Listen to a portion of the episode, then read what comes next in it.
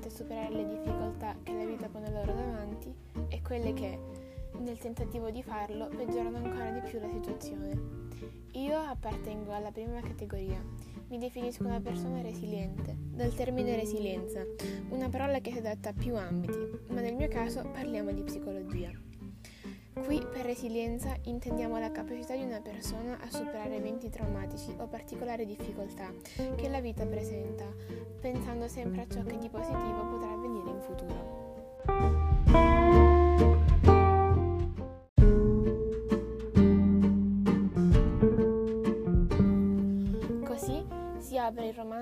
Deciso di leggere e di presentare. Si chiama Resilienza ed è stato scritto da Maria Claudia Sarrizzo, una ragazza sarda di 22 anni, studentessa di comunicazione all'Università di Cagliari. È una delle autrici attuali che preferisco, in quanto ogni sua storia presenta una trama molto fantasiosa e originale, arricchita da temi molto spesso trattati in psicologia.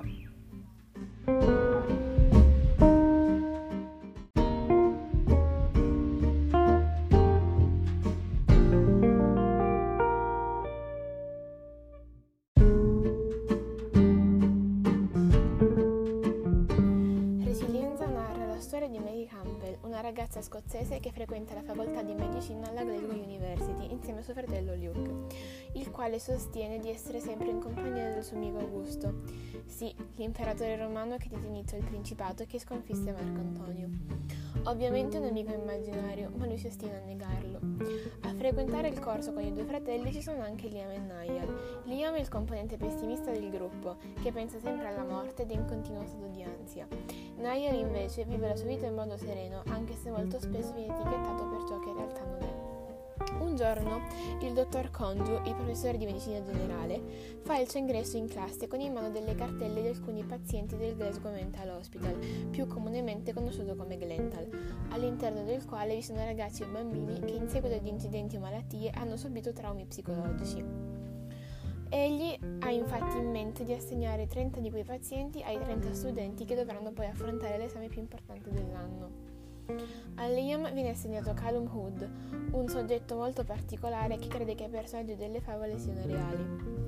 A Luke viene affidato Ashton, un ragazzo che ogni giorno assume il comportamento di un animale diverso, e a Mary capita Michael, il paziente più difficile del Glental, il quale non parla da 4 anni e nessuno è mai riuscito a capirne il motivo. Lo scopo di questo progetto è riuscire ad instaurare un dialogo e un rapporto di fiducia tra i futuri medici e pazienti, perché prima di tutto viene la fiducia e dopo la capacità di saper curare.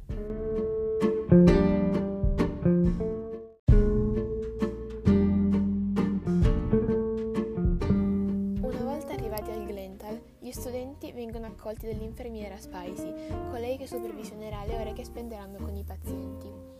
In seguito ad una breve presentazione, li conduce nel giardino della struttura e non appena Mary si imbatte in Michael avverte una stretta al cuore, in quanto sul volto del ragazzo sono presenti dei segni evidenti di depressione e di profonda tristezza. Lei lo osserva, ne esclude i dettagli con attenzione e nota che praticamente è un corpo statico. I suoi occhi sono spenti, la posizione del corpo aderisce perfettamente alla panchina su cui giace e non muove un singolo muscolo. L'unico strumento che utilizza per comunicare è un tablet dal quale esce una voce metallica femminile, ma le uniche frasi che rivolge a Mary sono scontrose schiette, taglienti come la lama di un coltello affilato.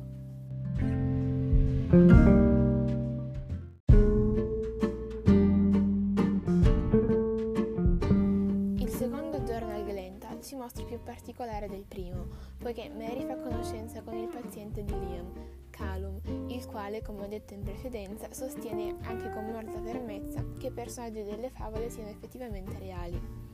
Michael è la sirenetta, in quanto Ursula gli ha dato la voce in cambio delle gambe, ma non gliel'ha più restituita. Liam è Elsa, la principessa dei ghiacci di Frozen, poiché il giorno precedente, durante il loro primo incontro, Calum si è ferito al braccio e lui gli ha portato del ghiaccio per allevare il dolore. Mary invece è Wendy, l'amica di Peter Pan, ma ancora non sa chi sia il suo Peter, anche se un giorno Calum glielo dirà.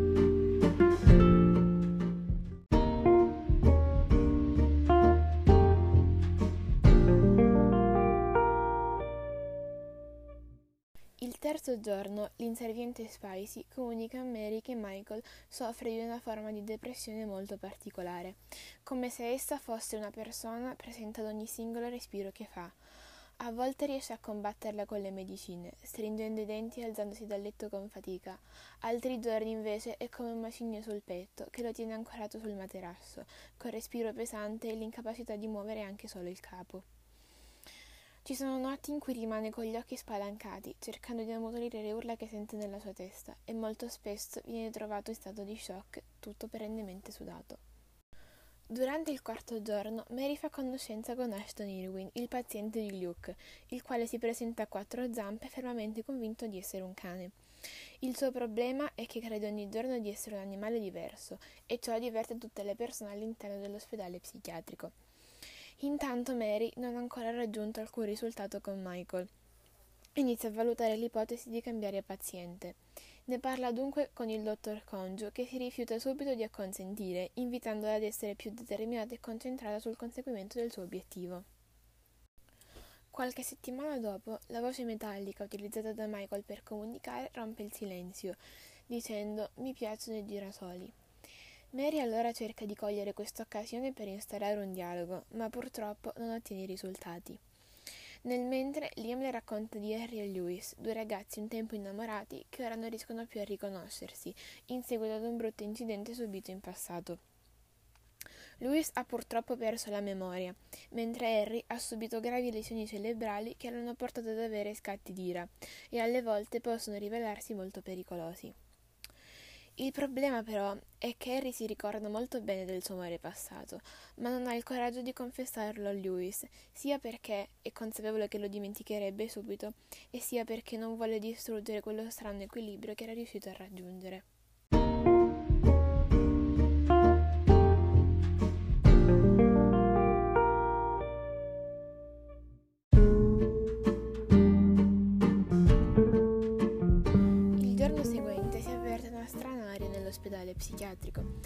Michael ha una benda sulla mano e piange di rotto. Mary, in preda al panico, si dirige verso il ragazzo cercando di calmarlo, ma a quanto pare quest'ultimo non ne vuole sapere. La ragazza gli posa delicatamente le mani sul viso e lo bacia dolcemente, e improvvisamente dai suoi occhi non scende più una lacrima. L'infermiera Spicy la prende da parte, sussurrandole che sente che sarà in grado di salvare il suo più grande paziente.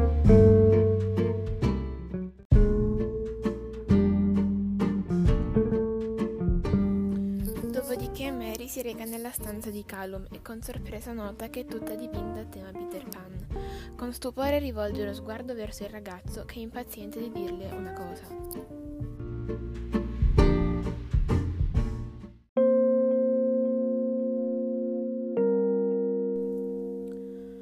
Io so che tu non sei Wendy, così come so che Liam non è Elsa o Harry non è Rapunzel. Voglio però crederci comunque, perché credere in un mondo in cui ci sono ragazzini che non crescono principesse che cadono in sonni profondi e vengono risvegliate dal bacio del vero amore, e ladri che rubano i ricchi per dare ai poveri, è nettamente più bello che credere alla realtà. La realtà è un mondo in cui gli stati più ricchi non aiutano i poveri, ma anzi cercano continuamente di aumentare le proprie ricchezze. La realtà è un mondo di guerra, dove le persone uccidono in nome della religione, perché non sono capaci nemmeno di interpretare le parole di pace. Io ho scelto di creare una mia realtà e continuerò a crederci finché non morirò.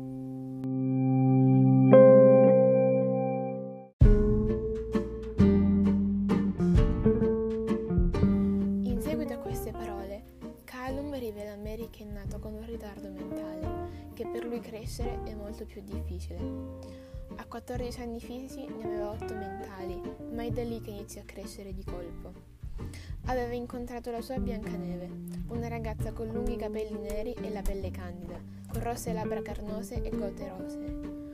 Ogni giorno si prometteva che l'avrebbe salutata, d'altronde era soltanto nella stanza accanto alla sua, ma in realtà non ci riuscì, perché morì in una notte di dicembre e da lì crollarono tutte le sue certezze. Inoltre rivela anche che con lui Michael parla.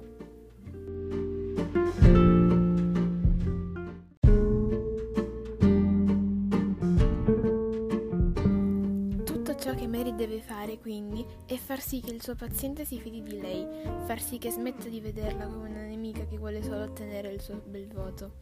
Ma ovviamente non sarà facile, soprattutto in seguito ad alcuni avvenimenti che sconvolgeranno non solo lei, ma tutti gli altri suoi amici. Ma questo dovete scoprirlo voi.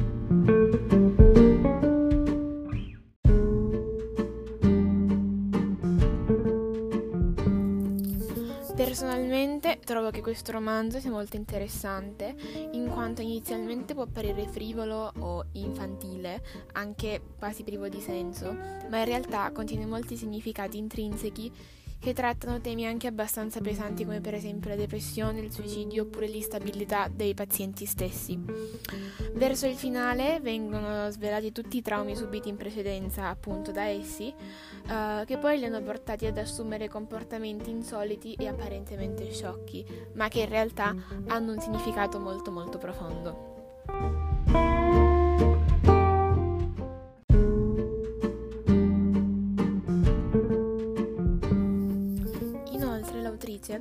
È brava ad alternare momenti seri con spasose espressioni sarcastiche che rendono l'atmosfera più leggera e serena. Consiglio quindi senza dubbio la lettura di questa storia, poiché riesce a tirare fuori la sensibilità di chi legge e inoltre fa sì che determinati argomenti vengano compresi appieno, abbattendo tutti quei pregiudizi che magari c'erano prima riguardo a dei, dei, determinati stati mentali. Inoltre trovo che sia un modo molto leggero ed alternativo per spiegarli e farli capire meglio anche chi non è portato nella materia di psicologia. Spero quindi che possiate trovare del tempo per leggere il romanzo perché contiene soltanto 30 capitoli ed è tranquillamente leggibile in 2-3 giorni. Purtroppo non vi è la versione cartacea ma resta comunque reperibile sulla piattaforma di Wattpad. Vi basta cercare il nome dell'autrice e compariranno tut- subito tutte le sue storie. Spero che questo podcast sia stato piacevole e ci vediamo al prossimo.